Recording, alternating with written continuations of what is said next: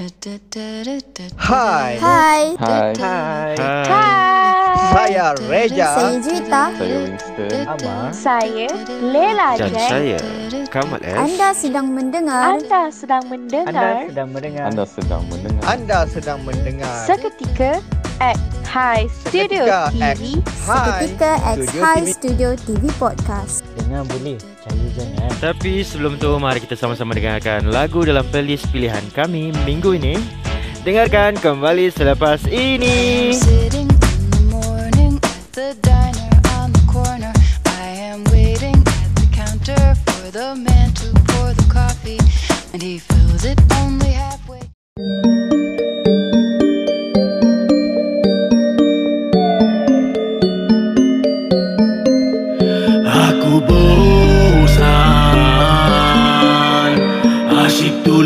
sama.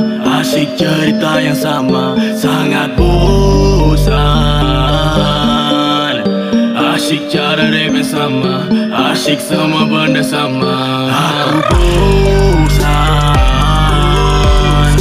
Asyik tulis lirik sama. Asyik cerita yang sama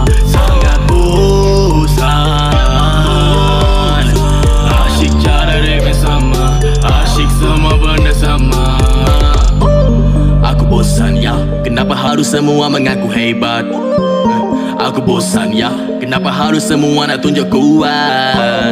Tak habis, tak habis, tak habis, tak habis. Nak rap pasal duit Tak habis, tak habis, tak habis, tak habis Mengaku dia paling lit. Jangan bagi alasan rap Kena aku maling cuma bubuk lirik Dia tak pernah suruh. Dia tak kena kau jadi jangan nangkuk. Semua lagu nak aku nampak macam bodoh. Dia tak kau terbawa sebab selalu self-claim Mana sama aku di M sila M. Bukan nak ajak beef tapi aku sudah bosan. Ulang-ulang perkara yang sama macam pondan Asyik banding diri dengan orang lain. Itu yang terjadi bila dah tak ada dimain Terasa cukup tinggi lalu merendah orang. Terasa cukup mulia nak hina maki orang. Bila sudah alpa terus cari lupa. Bila sudah lupa terus cari gila. Bila sudah gila terus cari apa? Semua lagu sekarang cerita benda yang sama. Bosan. Asyik tulis lirik sama. Asyik cerita yang sama. Sangat bosan Asyik cara yang sama. Asyik semua benda sama. Aku bosan. Asyik tulis lirik sama. Asyik cerita yang sama. Sangat bosan. Asyik cara yang sama. Asyik semua benda sama.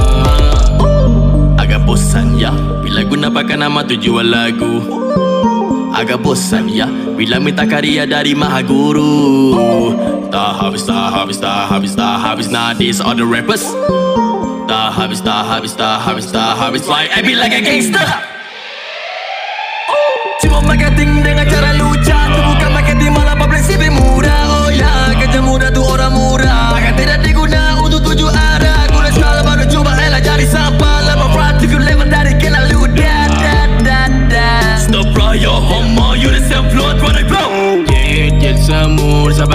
makan dalam Jangan kerja nama atau kuasa Takut nanti mendapat hina.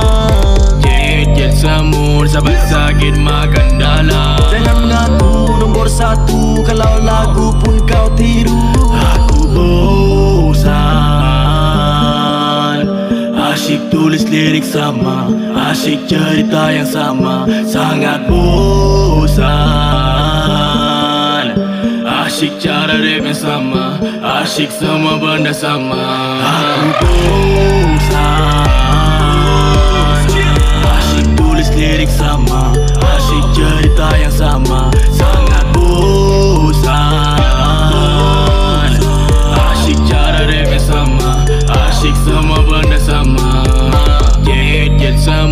Sabar sakit makan dalam. Jangan kerja nama atau kuasa Takut nanti mendapat hina.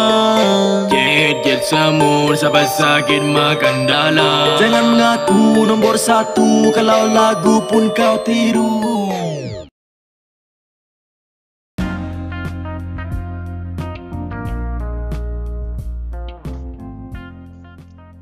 Hello, selamat datang ke podcast kali ini di bawah High Media. Kita anda bersama lagi dengan saya adik seketika ataupun orang kenal juga sebagai Kamat Les tapi sekarang ni Kamat Les kita buang tepi sebab benda tu tak ada dah. Alright.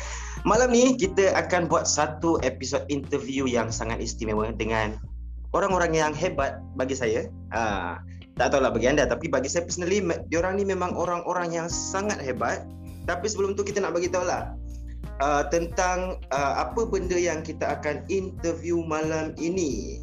So, Revolution Stage akan mengadakan uh, uh, teater kompilasi. Tema dia adalah creepy stories. Okay? Kalau sebelum ni te, apa uh, kompilasi-kompilasi dekat Revolution Stage tu dia dia orang buat macam-macam ada yang pasal cinta, ada yang pasal dendam dan sebagainya. Untuk kali ini dia orang bawakan khas cerita creepy stories uh, dua pengarah seorang nama dia adalah uh, abang Rahim Jo dan kedua adalah Iki Tanuki. Diorang masing-masing ada dua uh, satu orang satu play lah dan total untuk malam itu ada dua play. Tajuk play yang pertama uh, daripada abang Rahim Jo adalah Ghostwriter dan yang kedua uh, director dia Iki Tanuki. Tajuk dia Enigma the Game. Ha, tulisan untuk Ghostwriter ditulis oleh Shah Syahzrin Zainurin. Ha, kalau maaf, kalau, kalau salah maafkan. Kemudian untuk Enigma pula ditulis oleh Azwan Azhari. So, mungkin tanpa membuang masa, mari kita perkenalkan pengarah dia dan juga para pelakon. Uh, dua daripada tiga orang pelakon. Mari kita perkenalkan yang pertama, Rahim Jo. Bukan orang yang asing lagi. Boleh buka kamera. Hey, hello, hello. Yes, hello Rahim. Hello. Waalaikumsalam. Yes, Hello uh. Alright. Hello uh, India. Yes, yes. Sedikit perkenalan lah. Mungkin siapa-siapa yang mengenali ataupun tidak mengenali, kita nak kenalkan juga. Okey, Abang Rahim Jo ni uh, bukan orang yang asing lagi dekat Revolution Stage terutama. Uh, dia sebelum ni banyak terlibat dengan um, belakang tabir tapi uh, hari demi hari ataupun tahun demi tahun dia kemakin uh, dia semakin ke depan lah. Uh, mulanya dia start dengan lakonan, kemudian dia masuk pula pengarahan dan sekarang saya nampak um, banyaklah dekat Revolution Stage tu yang dia terlibat sebagai yes itu dia dia nak conquer semua. Uh, lepas ni kita tunggu dia jadi jadi apa? Dia jadi apa apa nama orang panggil yang buat set pula yang jadi SM pula mungkin itu yang akan dia venture tapi tak tahulah sebab sekarang ni dia tengah excited untuk buat pengarahan sebab berdasarkan apa yang saya tengok dekat Instagram live in my poetry tu dia macam all out tau untuk show uh, ghostwriter ni betul tak Ibrahim? Uh, terima kasih Adit. Okey, uh, memang kita nak meraihkan uh, apa meraihkan uh, teater ni ibarat macam hmm. kita ni dah lama sangat tak berkarya kan. Dah dah kat tahun Betul, lebih betul. kan. Betul. Macam, macam saya ni melepaskan dendam lah. Kan, Wow. Penakut eh. kan? Hey. Lama macam- tu buku, lama terbuku. Ah, lama tu buku lah macam nak kita nak meraihkan something yang kita dah boleh buat kan. Ha, Belum ni kita, faham, faham. kita dah kita whole je dalam hati kan Ah, bila lah kita boleh perform bila lah kita boleh uh, apa berkarya kita boleh tengok orang berkarya kan. So bila Yes, saya yes. peluang untuk uh, apa ni untuk uh, untuk mengarah teater kompilasi ni uh, ghostwriter saya rasa macam ah this is it uh, Adakah. Adakah ini tas ataupun luar daripada tas kelas? Ah, dia masih lagi dalam tas eh, ikutkan. Faham, tapi faham. uh, saya macam buat dia sebagai independent saya macam macam macam macam satu production. Uh, kita Faham, berjalan faham. bergerak dalam dalam production yang yang apa tu yang proper punya production. Uh, saya treat as that kan, supaya kita dapat merasai merasai proses tu dan uh, orang kata uh, menyemarakkan lagi lah uh, suasana tu nanti. Faham, faham. Dia sebab sebab sebab, sebab uh, semua orang sekarang sedang gian untuk buat sebab dah lama tak buat tu yang bila buat tu yang setahun terkumpul tu dia meletus pada ketika ini betul tak? Ya, yeah, seketika ini. Ya. Yeah. Memang Okay. memang itulah dia kan. Jadi Ya. macam-macam lah kami buat kan. Uh, kalau tengok uh, posting Instagram memang various of uh, apa tu uh, content kan. Yes, yes, yes. Macam berat. Uh, Macam macam- masa kemuncak promosi tu adalah di tempatan uh, street tempat dianjurkan oleh tempatan. Uh, itu kemuncak Betul, promosi dah. Uh, itu dari, dari situ daripada situ kita dah start kumpul konten, konten dan juga konteks lah. And Bah. Dia macam oh, okay kan. This is a orang kata oh, bila, bila saya uh, apa dapat kolaborasi bersama dengan Tempatan Street uh, saya buka jalan. Apa buka jalan untuk mem, apa kata uh, mempertengahkan dan memperkenalkan lagi pada circle lain orang lain. Faham, Ah, kalau faham. kalau kat tempatan tempatan- tempatan street tu dia punya dia punya kata crowd dia banyak anak muda, orang-orang muda tapi dia orang punya dia orang punya uh, cenderung dia pada benda lain. Kebanyakannya pada muzik. Uh, muzik basking semua tu. Bila dia bila saya bila saya akan buat promosi kat situ, especially masa flash mob, dia orang banyak wow. Ini siapa ni? Ini apa ni sebenarnya? Ya, saya saya nampak nampak posting-posting dekat IG tu saya sangat impress lah dengan dengan effort yang korang letak untuk show ni sebab usually orang buat benda tu ataupun production production yang nak buat benda tu uh, bila benda tu skala besar tau. Tapi bila dibuat untuk skala contoh macam kita cakap pasal kompilasi mungkin dalam 30 minit macam tu ataupun 45 minit tapi dah dah execute begitu dia punya promotion saya rasa sangat sangat impress lah Okay, uh, so memang hebat lah, memang hebat. Okay, um, mungkin kita nak pergi dekat um, Mawar Rosika pula. Dia, okay, mungkin saya nak kenalkan dulu lah. Mungkin ada yang kenal, tapi kita nak kenalkan juga. Okay, first, uh, um, dia sebenarnya uh, sebelum ni dah lama kenal dan pernah sempat satu kelas sekali. Tapi uh, unfortunately lah, uh, benda-benda benda berlaku. And then dia telah menjadi yes, lepas tu dia menjadi seorang cikgu dan banyak masa dia tak sempat lah buat. Tak sempat buat data tapi kali ni um, jarang-jarang saya nampak uh, dan dan ini rasanya setelah sekian lama saya rasa sebab sebelum ni buat filem short film so macam ini adalah first pementasan setelah sekian lama betul? Lepas 2 tahun. lepas 2 tahun so soalan pertama dia macam mana adapt balik ataupun uh, sebab selama ni dah lama pendam kalau orang lain setahun sebab ada PKP ni Roro 2 tahun macam mana nak adapt balik dekat atas pentas Tu, uh, itulah tu.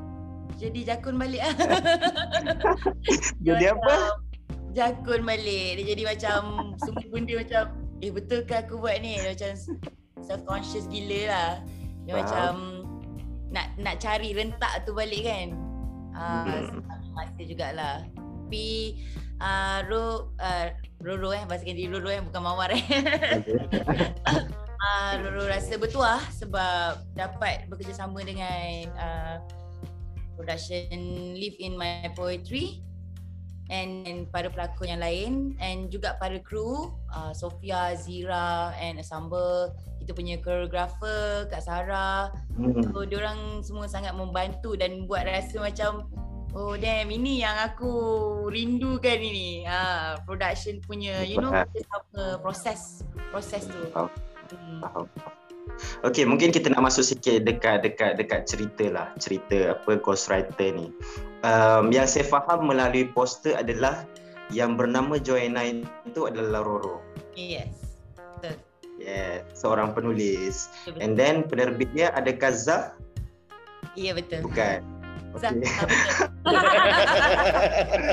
Betapa yang tu yang saya suka poster-poster yang dibuat oleh Abang Rahim even sebelum ni dia dia jelas tau. Dia Ya. jelas. So bila bila kita nampak poster tu kita dah kita dah boleh agak um, siapa siapa. Tapi still masih confused lagi tentang cerita dia sebab sinopsis yang diberikan pun macam macam begitu. And then teaser ayat-ayat dekat Instagram pun macam ke arah sini pula. So macam dia macam ah kalau boleh mungkin.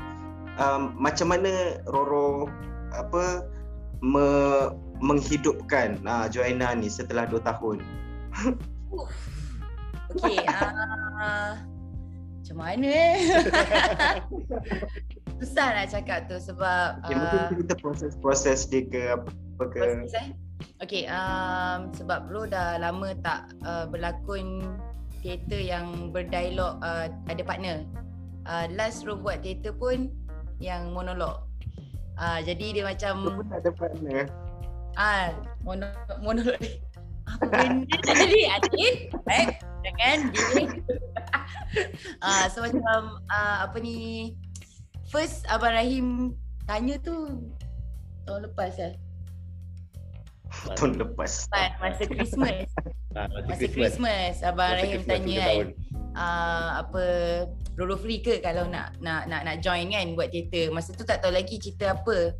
So lepas tu lepas sebulan lepas tu baru Abang Rahim uh, bagi first draft and Roro pun macam baca skrip terus first draft eh baca first draft terus macam wow menarik ni cerita ni and uh, Abang Rahim cakap uh, uh, nak bagi Roro watak join up. So macam bila Roro baca macam watak tu actually sangat dekat dengan diri sendiri. Uh, uh, sebab watak tu adalah seorang yang jenis happy go lucky. Um, and the confidence confidence uh, Joanna punya confidence ni macam itu adalah uh, seorang perempuan seorang ciri-ciri perempuan yang lo nak jadi. Ah, macam.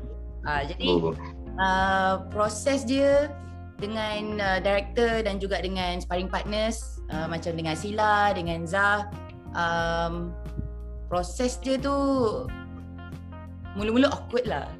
Sebab sebab dah lama tak ber, berdialog kan bersama pelakon-pelakon yang lain lah. So dia macam agak ag, agak awkward at at, at, at the first time. Um, tapi lama-lama okey lah. Hari ni hari ni actually kita orang hari ni uh, adalah rehearsal yang paling panjang sekali ya. 8 jam ya abang 8 jam. abang Rahim.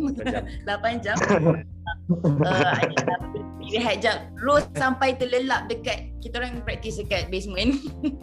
Studio B. Studio B. Studio B stage Rose sampai terlelap. Tak sedar pun bila masa boleh terlelap masa kita orang break sejam sebelum kita start balik yang for the second run tu kan. Uh, so macam uh, proses dia Ro tak tahu nak share macam mana. Uh, sebab takut terbagi spoiler. So kalau korang nak tahu datanglah. Tu je Okay, uh, mungkin mungkin saya faham kenapa sampai 8 jam praktis tu sebab korang nak kejar sebelum puasa kan? hmm, Ah, saya jawab eh. ah. Dia bukan nak kerja sebelum puasa. Puasa akan rehearsal juga macam Ah. biasa. Bulan puasa. Menakutkan, menakutkan. Yelah. Yelah of course kan. Bulan puasa kita akan buat rehearsal lagi lagi orang kata le- lebih aktif lagi kot uh, pasal dia akan melibatkan Ya, full dress. full, full dress, koreografi kan. Hmm. Uh, dia, Okay. dia akan lebih agresif. Uh, apa yang saya buat dia ada lebih pada lakonan. Pasal every age of the character bila saya ba- kalau baca skrip dia memang kita dapat visual yang ter, yang ter, yang terang tau. Mm-mm. Tapi yang memang kita dapat tahu macam mana orangnya. Tapi bila melakukan perbuatan orang yang macam tu, dia macam ada something yang ke, orang kata kecil-kecil Yes. tu tapi kena buat. Macam impact dia memang kena ada. Ha, impact dia memang sangat besar.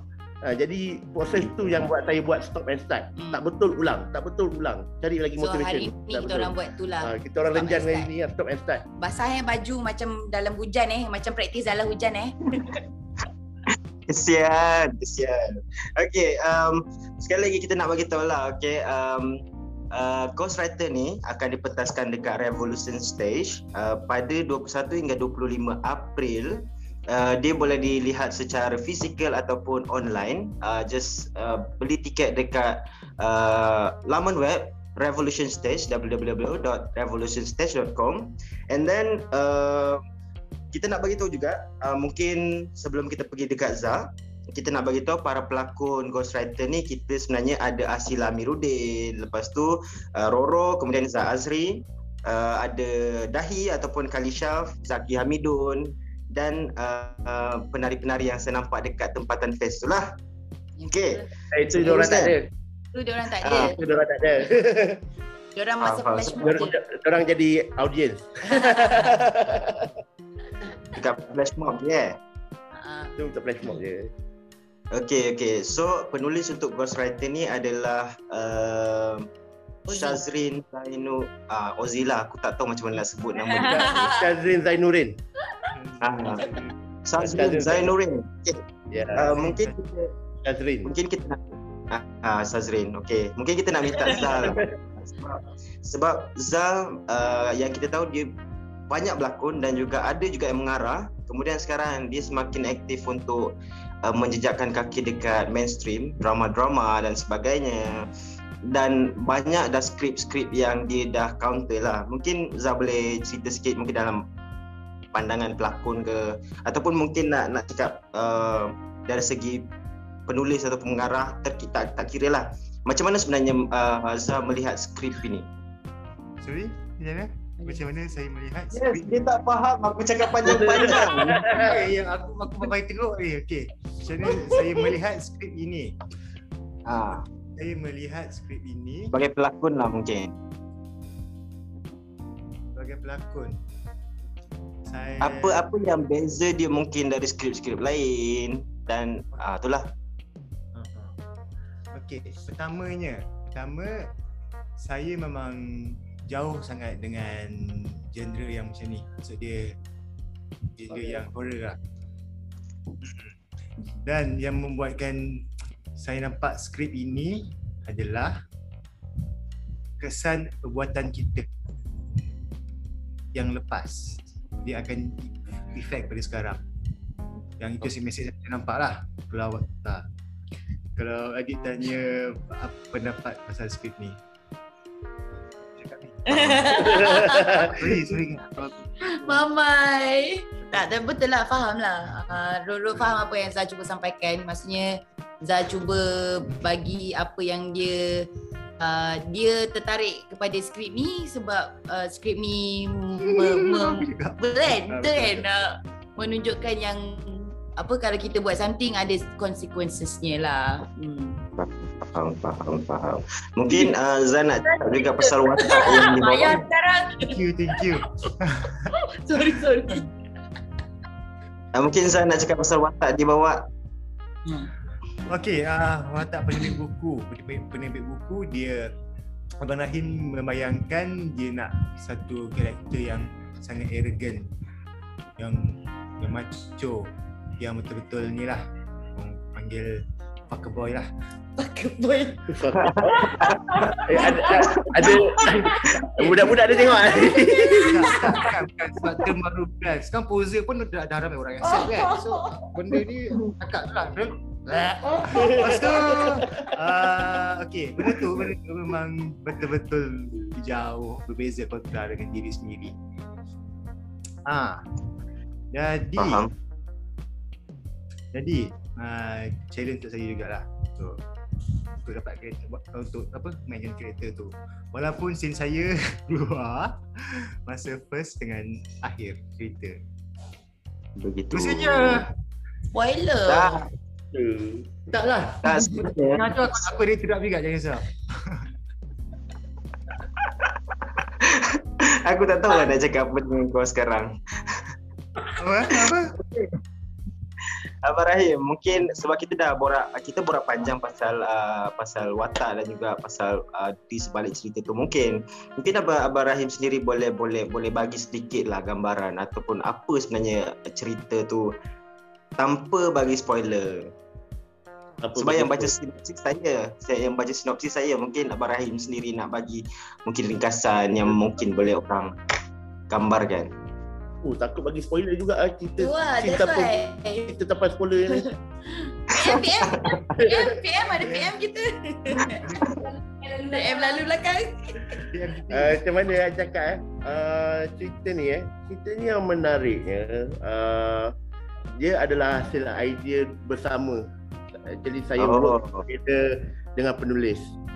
So Ah. jangan antara kami adalah uh, berdasar berdasarkan motivation daripada uh, cerita daripada Mary Ann. Daripada Mary dekat Ann? Netflix. Uh, dekat Netflix. Ah, Oh, yang tu. Ah, ah, daripada tu tau. Berdasarkan tu. Pertama sekali uh, actually dapat idea tu mula-mula daripada music actually. lagu lagu Film noir. filem noir. Uh, da- uh, filem By Dust that, that, Lovers. by Dust Lover. Kan? Daripada daripada lagu tu, lepas tu macam eh menarik. Kan? Lagu tu memang sedap. Macam dia ada dia ada macam something sinister tapi dia rentak dia memang uh, memang uh, mem- memang relax, memang groove punya rentak dia tapi dia dia punya lirik agak sinister tau. Macam ada kejahatan kat situ. Kan? Faham, faham. Betul. Ah, tapi dia subtle, dia relax dengar je. Macam kalau kita kalau kita dengar macam goyang kepala, goyang kaki, goyang badan. Lepas tu macam eh daripada cerita ni. Lepas tu saya terbayang Quentin Tarantino. Wow. Itu benda saya bayang. Quentin Tarantino Dust Lover. Lepas tu cerita Mary Ann. Kan? Dia bergabung meletak. Ya, Ah, jadi, daripada tu. jadilah ghostwriter Daripada Ghostwriter. by Rahim Tarantino. Okey, Abang Rahim. Ibrahim, Ibrahim Jotino. John Dino, Kenjua Tino. Oh, Jotino. Okey, Abang Rahim. Uh, sebab sebab uh, bila saya, sebab saya sempat berborak juga tahu sedikit sepanjang dengan Abang Rahim uh, pasal benda-benda. So macam uh, apa yang saya faham uh, antara salah satunya Abang Rahim punya genre adalah Nusantara atau yang macam ada ada macam uh, klasik-klasik dia, dia punya bunyi-bunyian tu. So bila saya saya melihat uh, Dahi dengan Zaki punya hantu-hantu tu dan muzik dia, saya macam ah yelah Abang Rahim lah ni. Ya. Betul, betul. So-. Okay, soalan tadi. Apa soalan tadi? Ah, soalan dia adalah um, macam mana macam mana vision apa um, sebab kita tak boleh cerita pasal cerita tu tau. So ah. mungkin sebagai pengarah lah. Cerita tu sebab dia pasal novelis and then masukkan unsur itu macam mana Abang Rahim boleh dapat idea untuk memasukkan benda tu sebab yang saya boleh baca adalah um, latar dia adalah moden sekarang tapi tiba-tiba ada benda unsur-unsur macam tu. Macam mana boleh come out with that? Okey, uh, kalau uh, saya pernah bercerita dengan Adit ke dengan kawan-kawan yang lain uh, apa vision saya pasal saya ni uh, dah lama dekat dalam taklah lama dan baru beberapa tahun lah kan. Saya dah dah dah pernah dah, dah banyak tengok show-show dekat Revolution Stage, dekat beberapa show-show lain lagi kan. Tapi banyak yang lebih kepada uh, unsur-unsur berkonsepkan uh, uh, kata pers, orang kata macam nak kata western tak? Western. Tapi macam something yang hilang tau. Macam something yang hilang. Macam uh, nak tunjukkan budaya tu. Adalah ada yang ada tu kan. Tapi macam macam apa yang saya tengok kan kebanyakannya uh, penggiat-penggiat teater yang yang yang ada saya kebanyakannya orang macam uh, kurang lah ada ada. Memang ada. Tapi macam saya nampak macam kurang daripada segi untuk mem- mem- memasukkan untuk berani memasukkan unsur-unsur uh, budaya kebudayaan. Bukan Ah, tak ada mungkin ada. mungkin sebab Ah. mungkin, sebab saya tak nampak. Uh, mungkin sebab apa yang kita lihat uh, setakat ini adalah kebanyakannya budak-budak muda tau budak-budak muda yang direct dan dan menulis dan sebagainya so mungkin unsur-unsur itu memang unsur-unsur orang-orang macam Abang Rahim yang dah lama yang Sama. yang Okey. Sampai pasal kita sampai sampai sampai saya sampai saya tetap saya cakap dengan siapa ada beberapa kawan-kawan yang lain saya cakap saya nak buat Ramayana. Saya cakap saya nak Yes, tunjukkan saya- Ramayana. Sampai sampai Hmm. saya sampai saya cakap macam tu. Saya macam dah lama sangat tak tengok macam mana orang bawa penggayaan kisah-kisah uh, dongeng yang macam ni kan. Dengan dengan setting. Adalah bangsawan bangsawan pun uh, jarang jarang juga kita dapat tengok kan. Ada ada tapi kita jarang dapat tengok kan. Mungkin dalam lokasi ke apa ke kan. Itulah dia. Apa ni? Upgraded. upgraded ni upgraded Faham, lah. Everything has been upgraded okay Okey. Okey, faham faham. Um, okey, mungkin uh, kita nak bagi tahu juga uh, untuk production ini uh, diorang sebenarnya ada hadiah untuk untuk para penonton nanti ataupun yang nak membeli ke. So macam uh, diorang adalah keluarkan t-shirt eksklusif diorang iaitu t-shirt Yeah. Ghost tapi dia tak letak harga, tak adil. Macam mana orang nak tahu tak letak harga? Memang saya tak letak harga. Eh, datang da- tanya saya, tanya tanya kami, kami akan beritahu harga. Okey. Kita tak sebelum show. Okey, harga special sekarang ni Okey, teruskan. RM30. RM30. RM30 selai. Okay, dia dia quality tau. Ha, printing yang kualiti. Okey. Uh, boleh boleh saya Yes, PM function. Yes, PM. Siapa PM tu? Hazira. Silah. Kita masuk dalam kamera. Masuk, Azira masuk, masuk, masuk. Sini, sini. Sini, sini. Yes, ni dia. Yeza. Ghost Rider.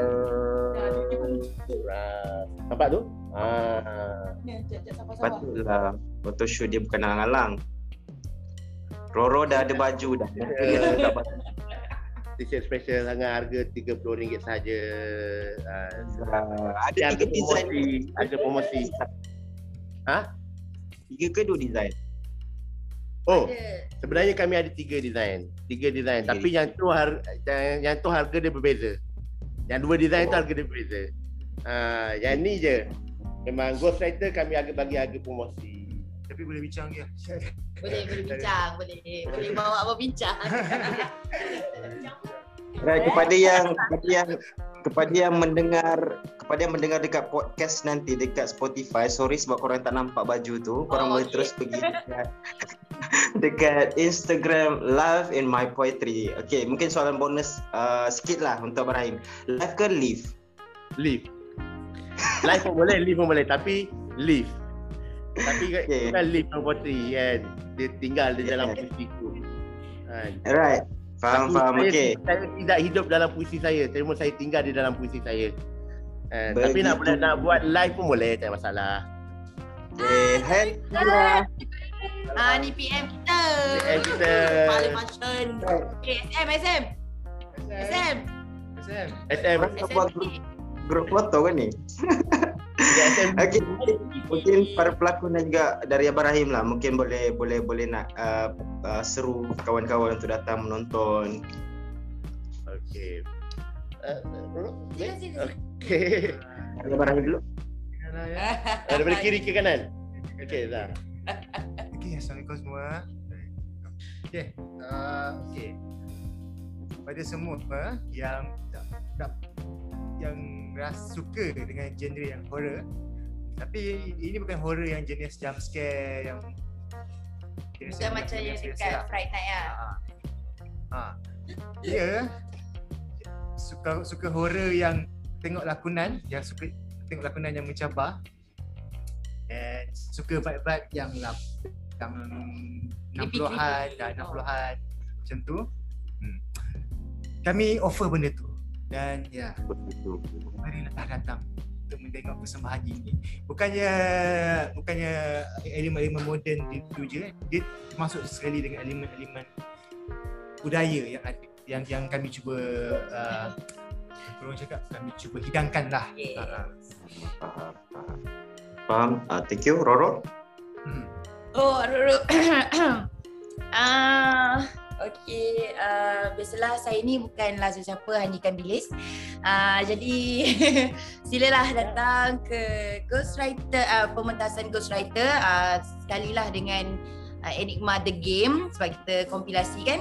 Uh, so siapa yang macam selalu tanya Ro bila nak nak buat teater lagi apa semua? Uh, so inilah kalinya ini kalilah. So silalah datang. Uh, uh, kalau apa-apa boleh contact Ro terus dekat Instagram ataupun uh, terus ke Revolution Stage punya Instagram lah untuk more info. Thank you Uh, and, ju- and and juga eh dan juga apa uh, live in my poetry punya Instagram. Jangan lupa follow. Macam tu Yes, yes, uh, okay, mungkin last Ibrahim. Okey, uh, jemput datang eh. Jemput da- datang uh, di, di uh, pementasan uh, Ghostwriter ni, teater kompilasi creepy stories Ghostwriter. Uh, di sini memang kami akan sajikan kelainan iaitu bila apabila tidak budaya barat bertemu dengan budaya timur macam mana Betul. dia, dia punya blend dia macam mana kan ha. Itu dia punya dia punya konsep lah eh dari budaya barat dan budaya timur macam mana diketemukan. Ha, tapi saya ambil daripada aspek yang best faham. kat situ uh, mereka akan me- meng- mengenali apa itu rangda apa itu yak kan mengenali mengenali mengenali, uh, mengenali sikit lah eh. uh, budaya uh, sebenarnya dia uh, bukan budaya Malaysia. Dia budaya Nusantara iaitu saya ambil pendekatan ke negara jiran kita Indonesia. Kan kat situ adalah uh, keunikan mereka memang banyak dengan uh, elemen-elemen Nusantara yang agak mystical so itu saya bawa dia bukan mistik anda memang tak mistik lah. Memang tak ada elemen-elemen supernatural. Cuma dia punya visual dia saja kan? Faham. Uh, daripada situ uh, ki- kita dapat mengenali inilah budaya mereka. Uh, dan daripada daripada segi uh, orang kata motivasi dia motivation uh, untuk cerita ini pun dia ada kisah-kisah daripada sana juga. Saya ambil daripada kisah-kisah dongeng dongeng dan saya tu kem- perkembangkan dalam skrip. Tapi dia tak dia tak dia tak lam- dia tak ada ter- terlampau visible sangat benda tu. Cuma dia akan jadi tanda tanya. Kalau nak tanya datang cerita dia tengok dulu kemudian boleh sembang dengan saya. Um, mungkin mungkin last nak tanya uh, berapa duration satu uh, play? uh, lebih kurang dalam 40 hingga 45 minit. Satu Faham, faham, faham. Uh, Alright.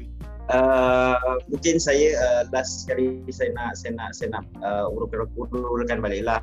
Okey, untuk kompilasi kali ini betul sangat lain daripada yang lain sebab kompilasi sebelum ni ataupun show-show sebelum ni jarang kita nampak ataupun uh, setakat 3 tahun saya tengok dekat RS tu saya ini first time lah rasanya saya nampak uh, apa um, cerita hantu ataupun creepy stories. Uh, ada dua play iaitu um, ghostwriter tulisan Shazrin Zainurin arahan Abah Rahim Jo lakonan uh, pelakon-pelakon hebat kita. Kemudian ada satu lagi play malam itu daripada pengarah kita Iki Tanuki Enigma the Game tulisan Azwan Azhari. Alright 21 hingga 25 April harga tiket RM38 kemudian boleh tengok secara fizikal dan juga online. Just pergi dekat uh, apa website www.revolutionstage.com. Alright, itu sahaja untuk malam ini. Terima kasih semua kerana sudi. Um, Edit. Korang, korang kena puji saya sebab saya buat research walaupun saya jauh eh. Ya Eh, terima kasih. Sangat function Nadi. Sangat bagus research awak itu. uh, ni, uh, adik, pelakon salah seorang ghostwriter iaitu Kalisha. Hai Dai.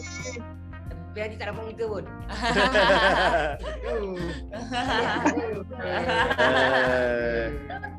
Ada sedikit ada sedikit. ah. paling function, paling function.